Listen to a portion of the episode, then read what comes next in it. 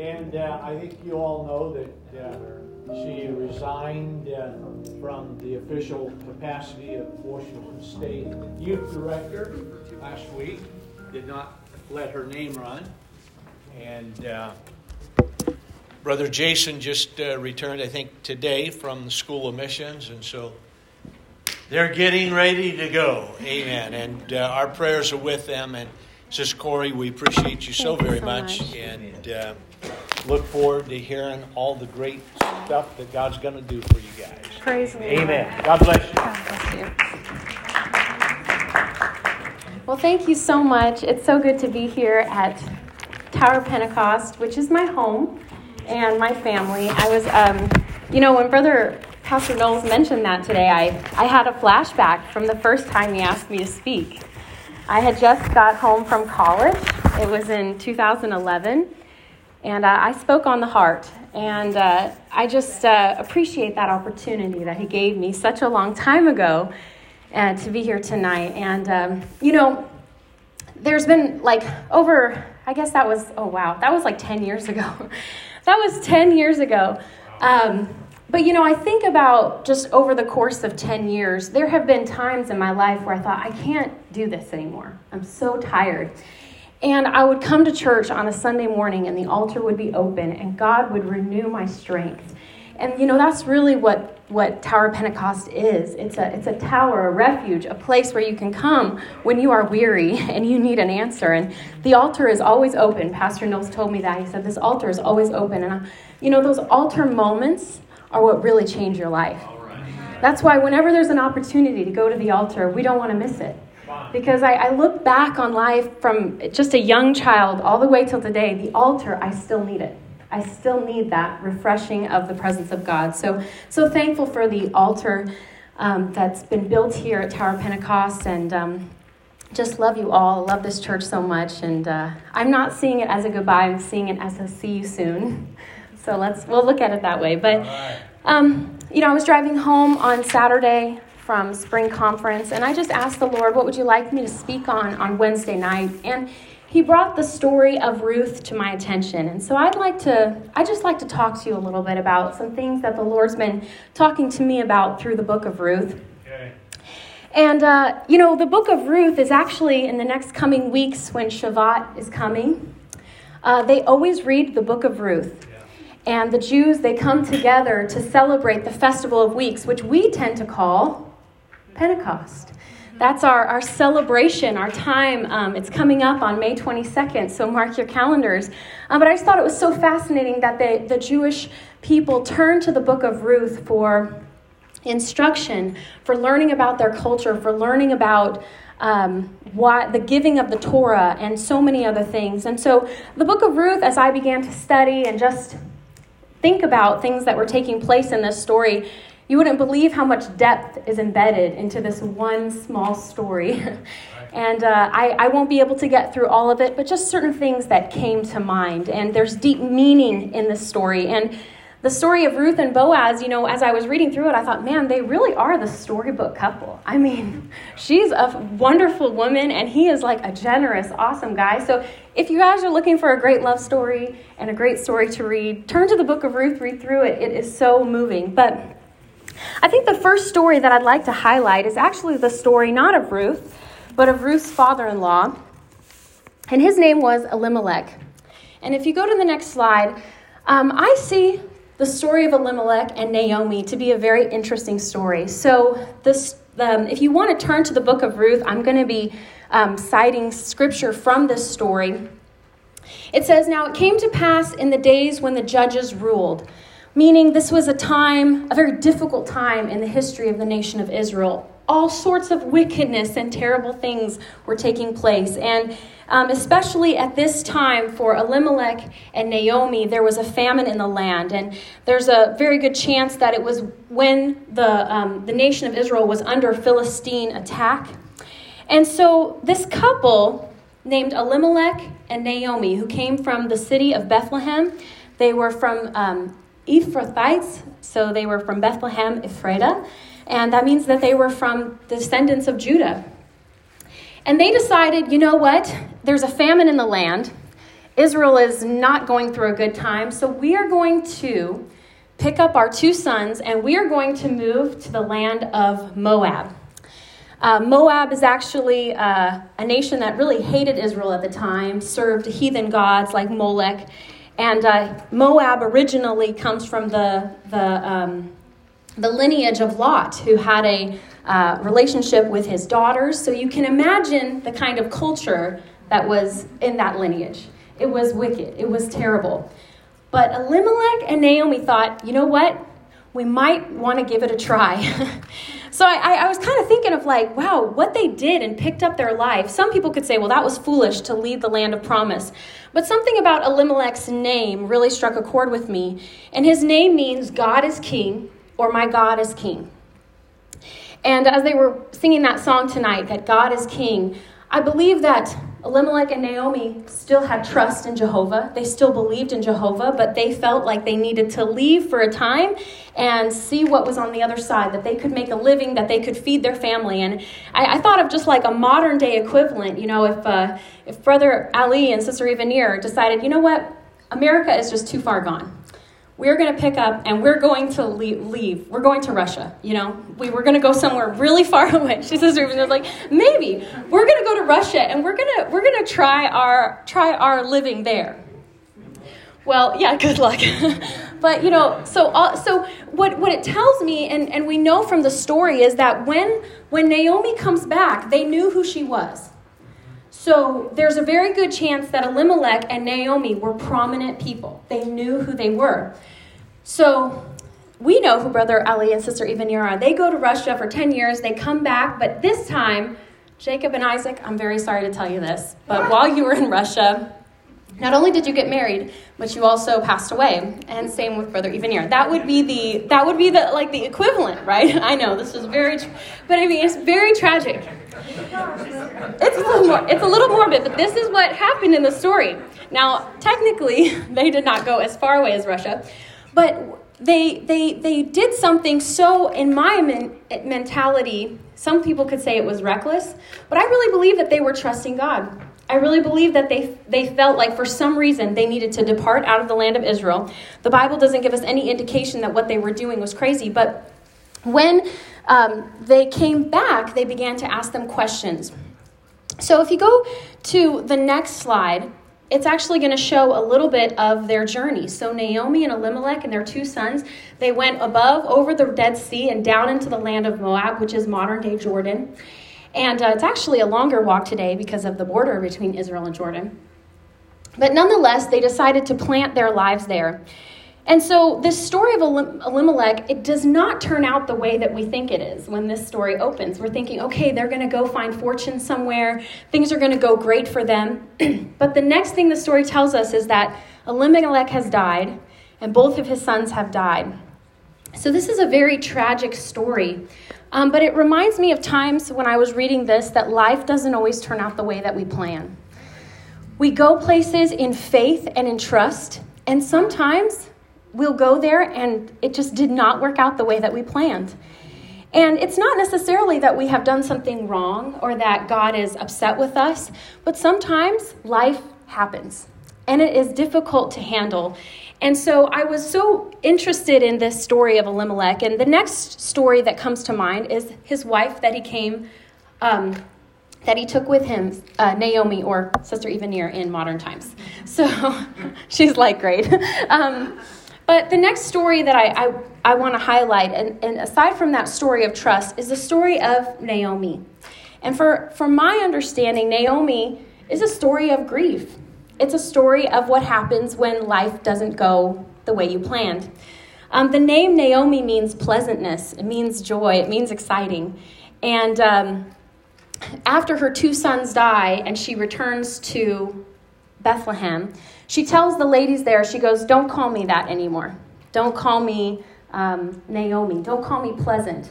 Call me Mara, which means bitter, referring back to when um, God turned the waters of Mara, the bitter waters, sweet. And I, I was just thinking about this idea of grief and how it plays a role in our life. Anyone here ever grieved before? Everyone ever grieved? It doesn't even have to necessarily be through death. Sometimes we grieve just losses in life, whether it could be a relationship or it could be a job or it could be um, something that was important to you. Um, but grief is many ways a gift that God has given to us. Uh, I had the opportunity at the beginning of this year to listen to Brother Aaron Soto give a speech to uh, some of the youth presidents, and he said, You know, something that I have noticed is in our uh, fellowship, uh, we tend to not give enough people time to grieve when things have not gone right. I mean, last year, when everything was closing down and life had just turned upside down, um, I didn't even realize it, but I was grieving a lot of things that I no longer had anymore, like just socialization and um, going to coffee shops or canceling conventions. I mean, there were so many things taking place, and I didn't even think about grieving. But he, he brought out the point that when, when Adam and Eve were in the Garden of Eden, the, before sin had entered, all there was was joy and peace and happiness and goodness.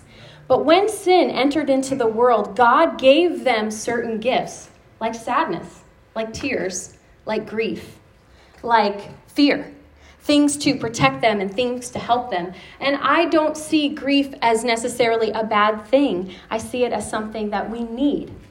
Um, in fact, I, I, was, you know, looking at statistics of other countries. When there's a bereavement in a family, lots of places like Sweden or Norway, they give people three months off work you know, like lots of time off work. Uh, but here in the United States, I think the average is two days, three days, two, three days. Uh, there's a really and, and you you think that's like I mean everybody think about moving to Sweden or something, um, but it's it's just this idea that we we we need um, this ability to grieve. So Naomi's story resonates with me because I know that there are times in life when things really have not worked out, and here she is going back, which I can't even imagine how she must have felt coming back from this unknown foreign land, back to her friends and family to absolutely have nothing. In fact, she was so poor, I mean, as destitute as they come, whereas she may have been in a very prominent family before she left. And uh, based on what her name means and based on the impact that she had on her daughter in laws, because the Bible says that they, they wept when they found out that she was going to leave them. So they must have had a relationship.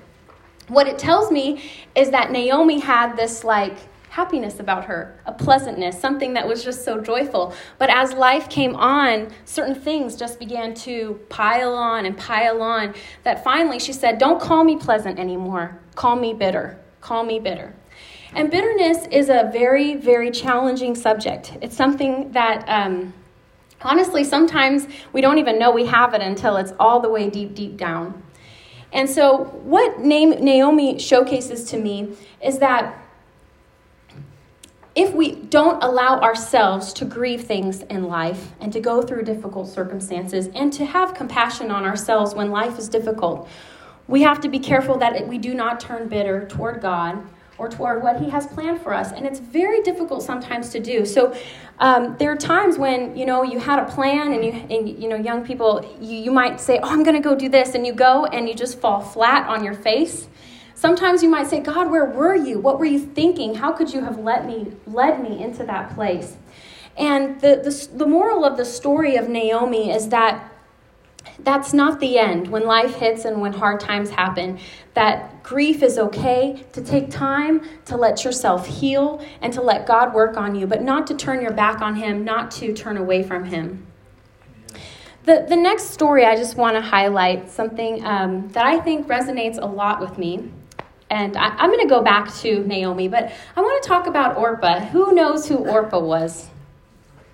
Know who Orpah was? Okay, so Orpah married one of Na- not Oprah, Orpah. Uh, she actually, I typed in her name on Google to like find a picture, you know, and I got so many pictures of Oprah. I was like, no. Um, but uh, Orpah was one of the daughter-in-laws, so she was, she was, you know, I, I always think of this story because I remember learning about it when I was a kid and how Orpah turned away. She kissed her and turned away, but Ruth cleaved to her. And I always thought, wow, what a terrible decision of Orpah. Like she she missed out. Um, but really, her story of retreat is very natural. I mean, she was looking at a woman that she had allegiance to, that she was close to. But she grew up in Moab. She did not grow up hearing about the God of Jehovah or the Red Sea or uh, the Torah or things that they, they practiced in the nation of Israel. No, she grew up under a heathen society. And when Naomi and Elimelech moved into Moab and she met one of their sons, there must have been quite a culture shock and a culture difference. But nonetheless, we know that, that Naomi had an impact on her. But once Naomi's husband died and her two sons died, in the culture of that day, that was literally the worst thing that could possibly happen to a woman in society is to first off lose her husband but next to lose her lineage to lose her children which really were part of identity. I mean we think about the story of rachel and leah. We think about how important that having those children was. And for naomi to lose all of it she was she was below below the poverty line. She had absolutely nothing. She was in a foreign foreign place. I mean if you imagine yourself transitioning to Russia, everybody dying, and then not even knowing the language or anything. And the only people that are left are the, the two Russian daughter in laws that you had, right? It's, it's just a totally different world. But but Naomi decided, she heard that, that God had provided bread in the land of Israel into Bethlehem. So she decided to go home and she decided to take her two daughter in laws with her. Now, when Orpah saw Naomi, they, they get on the road, they're headed back, and all of a sudden, uh, she turns to her daughter in laws and she says, Go, return to your mother's household, and the Lord deal kindly with you as you have dealt with the dead and with me. And she said, The Lord grant that you may find rest, each in the houses of her husband. So she kissed them, and they lifted up their voices and wept. And they said to her, Surely we will return with you to your people. So both Orpah, if you want to go back to the previous slide, both Orpah and Ruth said, We're not going to leave you. We are going to stay with you. We, we, we know that you are in, a, in a, a very terrible situation and we're going to help you out. We're going to go with you back to your land. It was part of the culture of the time. But Naomi gave them a, an out, if you could say. She gave them an opportunity to turn back. And she said, Turn back, my daughters. Why would you go with me? Are there still sons in my womb that they may be your husbands? Turn back, my daughter, go, for I am too old to have a husband. If I should say I have a hope, if I should have a husband tonight and should also bear sons, would you wait for them? Would you wait for them to grow up and marry them? No, you, you're better off staying home. You're better off being with your kinfolk. But um, what we find so interesting is, is I have to admit that if I was Orpah and Ruth, which one do you really think you would be? I mean, if you really think about it, I mean, I mean, she was widowed, she was childless, and she was destitute. And she was going to a foreign country I'd never been to.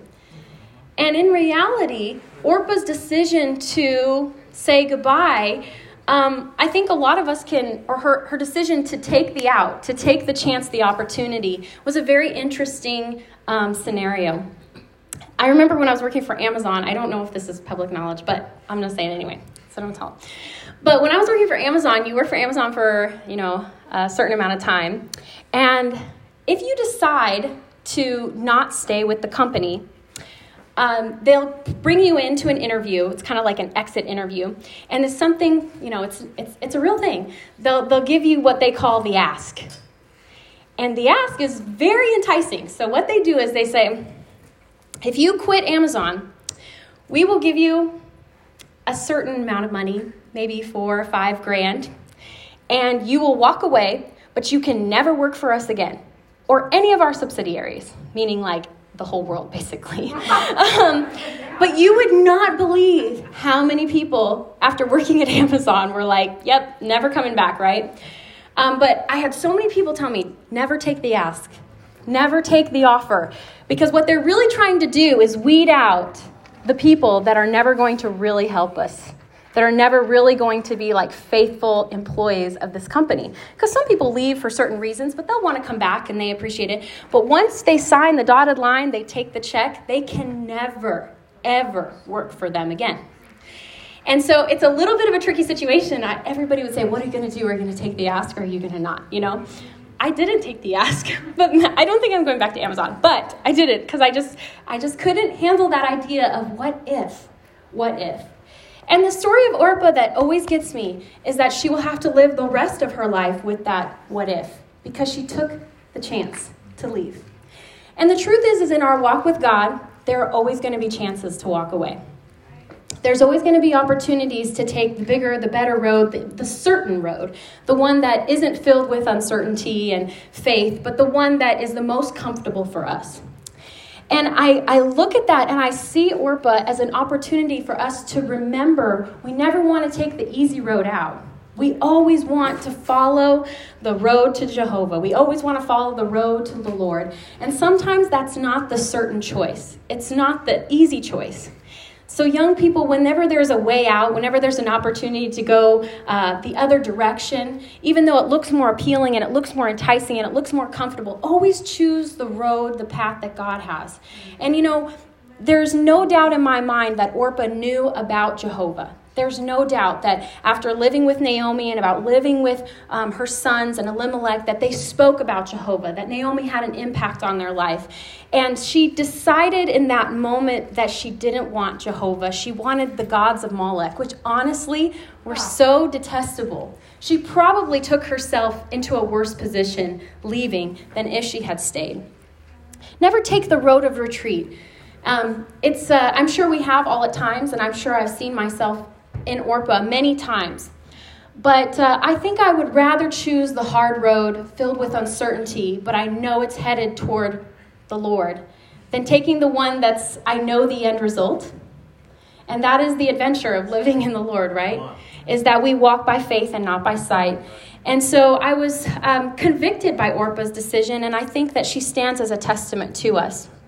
But the real story and the title of this book is about Ruth.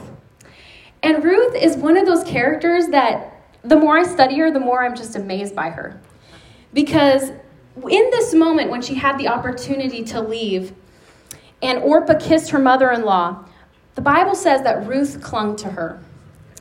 And she said one of the most incredible commitment, faith filled lines I know of in the Bible.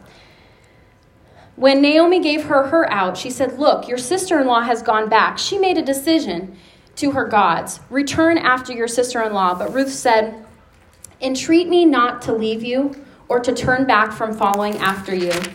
For wherever you go, I will go, and wherever you lodge, I will lodge. Your people shall be my people, and your God my God. Where you die, I will die, and there will I be buried.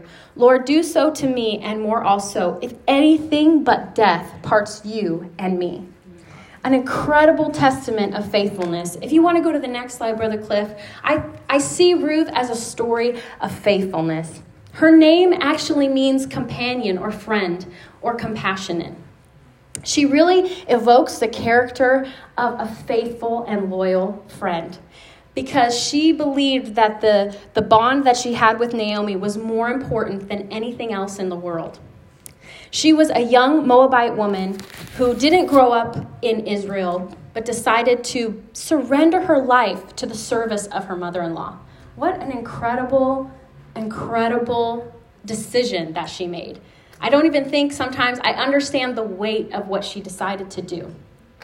She goes into this unknown land, and the first thing that she get, goes is she goes out into the fields to glean from them. So I might have been wrong when I said earlier that Naomi was the lowest of the low, because really, at the end of the day, Ruth was the lowest of the low. Because as a Moabite woman coming into the nation of Israel, she was an outsider looking in. She didn't have any kind of Hebrew background. She probably didn't do things the right way in many cases, but she just followed the, the instruction of Naomi and began to go glean in the field. Because part of the law of the Torah was that if there were any poor among you, you would leave basically bits and pieces for them on the wheat field for them to gather at the end of the day um, because the nation of Israel wanted to protect the poor. So not only was she outsider, and it's so interesting because even when Boaz goes, "Hey, who's that girl over there?" You know, who is she, right?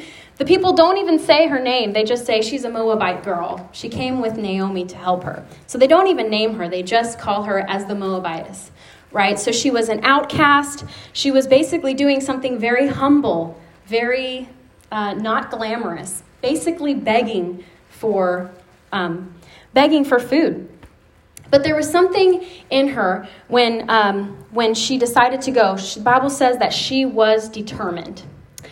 And I found that, again, this is just the story that comes to me, is that for us, if we want to exude faithfulness in our life, we've got to be determined.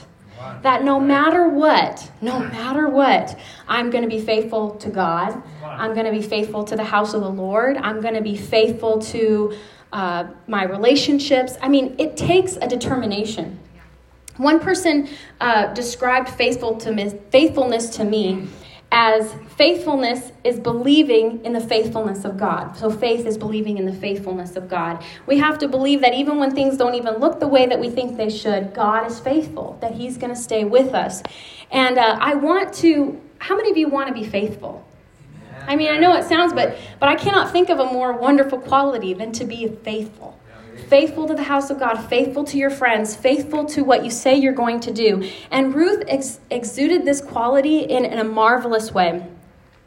And so I see her story um, as one that really speaks to us about being outsiders where we are. I mean, the Bible says we are not of this world. We're just we're just in it temporarily, right? We're not actually, uh, this isn't really our home. We're just passing through.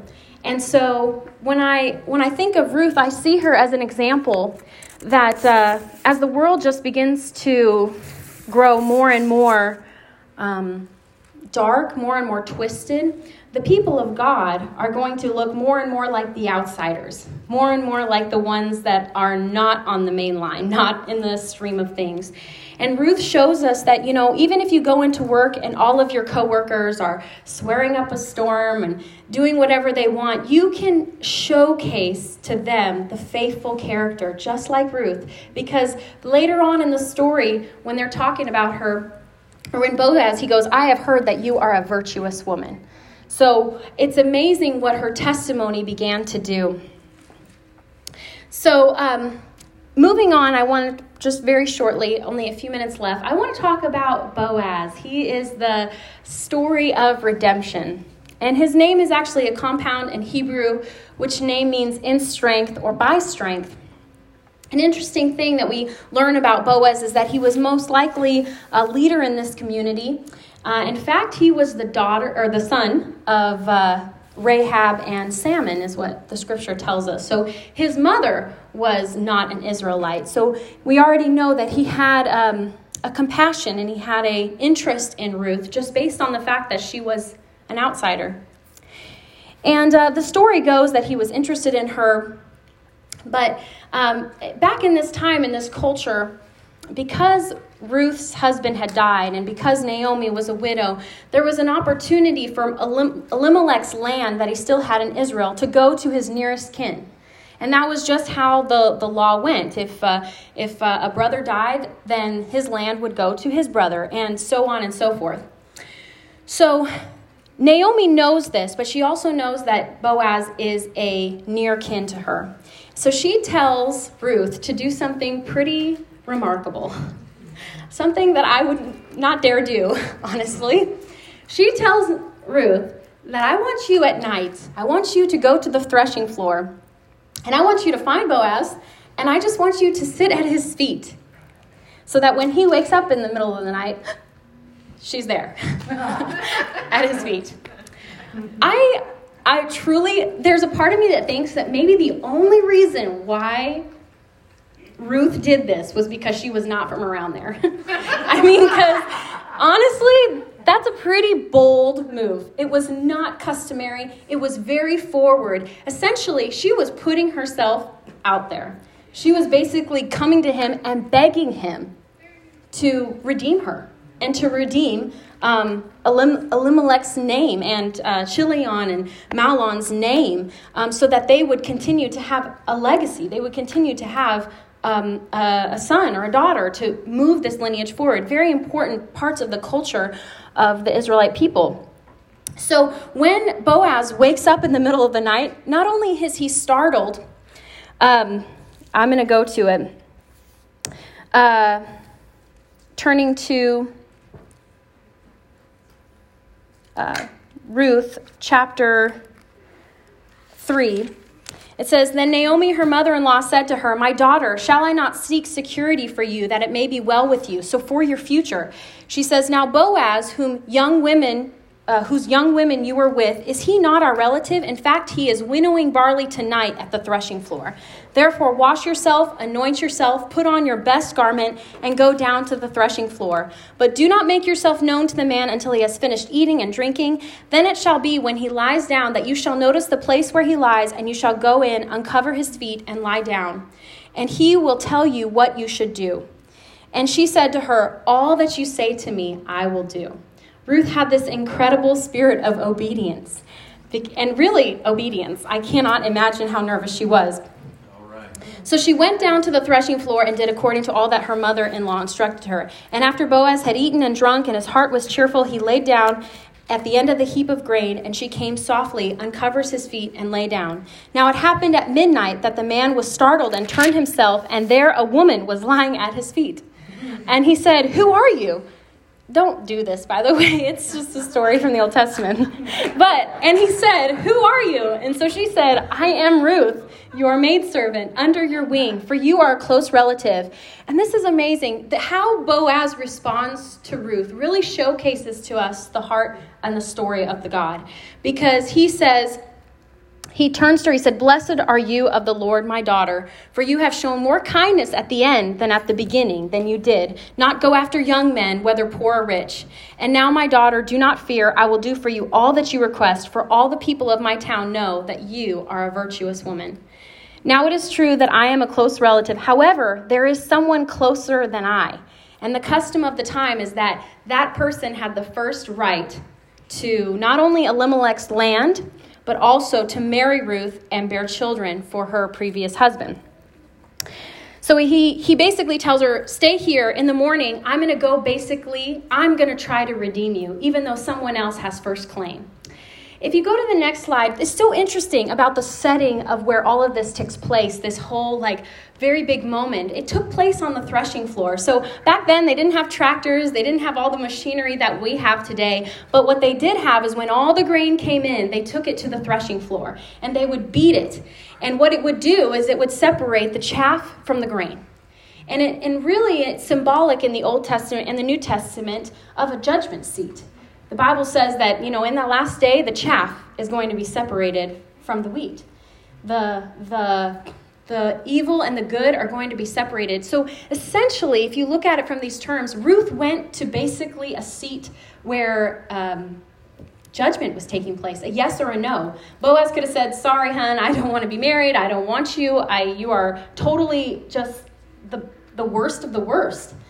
And we kind of see just how prominent this idea was because when he goes to the city gates the next day to meet her guardian kinsman, the person nearest to her, he kind of does this, this not a trickery, but he goes, Hey, you know Elimelech? He's like your closest relative and you can buy his land.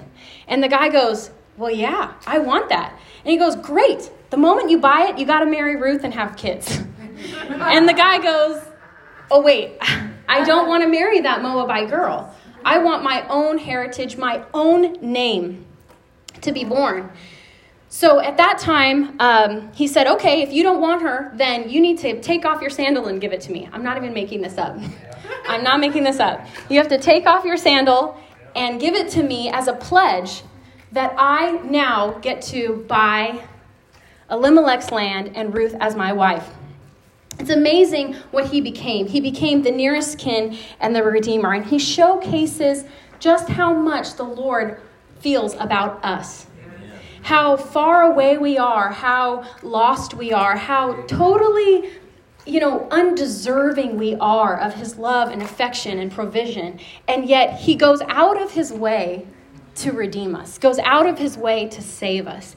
It's a beautiful picture of our salvation. It's a beautiful picture of God's, you know, the way he feels about us. You know, there are times when I, I you know, I go before that throne of grace and I'm just waiting for God to say, wow, Corey, really messed up today. you know, I'm, I'm waiting for him to just say, really shape up, do better, be better. and yet that's never what I find when I go before the Lord. What I find is a love. I find someone who really goes out of their way to touch my heart, to touch my emotions. It's amazing how God just, like a gentleman, like he, he makes room for us. For example, uh, oftentimes, you know, if you go to the Lord in prayer and there's something pressing on your mind, God cares about our emotions. He cares about what we go through. And sometimes He just says, He just steps back and says, Tell me what's going on. you know, before all the, you know, He, he wants our heart above everything else. Amazing to me. The interesting thing for me about this is Boaz is moved by her appeal. He goes to action, and we have that same ability to go before the Lord when we need something, when we need provision, when we need help. We can go before Him and know that He is going to love us and keep us and take us in. The last story I want to tell you is the missing story. And that's the story of this close relative. Really interesting to me, hit this man. Because what he didn't know is that the lineage in which was being perpetuated was one that was going to produce the King of Kings, King David. And you know, he rejected rejected Ruth. He did not want her because he wanted his own son. He wanted his own um, uh, lineage, his own heritage. And um, the, his name in the Bible, it doesn't give him a name. It just says such and such, or basically Mr. Nobody. He, he loses his presence in the story because he decided not to accept the hurting, not to accept the one that needed provision, uh, really had more selfish interests in mind. Um, but Boaz says in Ruth 4, chapter 10, he says, Moreover, Ruth the Moabitess, the widow of Mahlon, I have acquired as my wife to perpetuate the name of the dead through his inheritance, that the name of the dead may not be cut off from among his brethren and from his position at the gate. You are witnesses this day. Something we learned very on in about the tribe of Judah is that God is displeased whenever someone doesn't uh, continue on the, the lineage. So, for example, Judah's first son, Ur, he died because he was wicked, but his second son, Onan, God was really displeased with him because he refused to bear children to Er's wife. And you see this very similar thing, but but Boaz didn't care. He didn't care whether he got the glory, he didn't care whether it was his lineage. He had a spirit of adoption, a spirit of taking him under and perpetuating that other man's name. And we learn from the very end that this story Elimelech said, God is my king. And the very last name given in the book of Ruth is Obed begot Jesse, and Jesse begot, or uh, uh, here it is. It says, Salmon begot Boaz, Boaz begot Obed, Obed begot Jesse, and Jesse begot King David, or David. And we know that from this story that Ruth and Boaz would be great, great, great, great, great, great, great, great grandfather of Jesus. And they are part of the lineage of the Lord. And so, you know, we, we have the potential, like Orpah, like this Mr. Nobody, to take our name out of the story. But in reality, when we practice these principles of taking care of others, of taking on a spirit of adoption, of, of taking the hard road, of doing all these things, we get to be grafted in to that lineage. We get to be part of the story of Jesus Christ. I mean, we are literally grafted in. The Bible says we take on his name, we take on his, I mean, his heritage. And so it's just a very amazing story to me, a story about Jesus. Um, really powerful. So many more things I could talk about, so many more things. It's just a wonderful, beautiful book, but there's so many life lessons, so many character traits that we can possess. And so those are just a few thoughts I wanted to share with you tonight. Why don't we all stand? Um, why don't we just take a few minutes to talk to the Lord about anything we need. But uh, wherever you're at in life, God has a plan for you. And uh, I'm excited for what's what He's planning to do. Lord Jesus, we thank you so much, God, for this incredible story that you've given to us to remind us about so many things, Lord, that you are doing in this walk of life that we have, the ups and the downs, the difficult decisions that we have to make. Lord, I pray right now, God, that whatever decisions people are facing, that they wouldn't choose the easy road, but God, we would choose the road that always leads to you, that always leads to bringing you glory, that always leads to your presence, your sanctuary. Thank you, God God, for saving us, for redeeming us, for being here with us tonight. We magnify you and we glorify you as our King. In Jesus' name, I pray that you bring everyone back here safely. Bless them. In Jesus' name, amen. Amen. amen. God bless you. Thank you so much for being here tonight.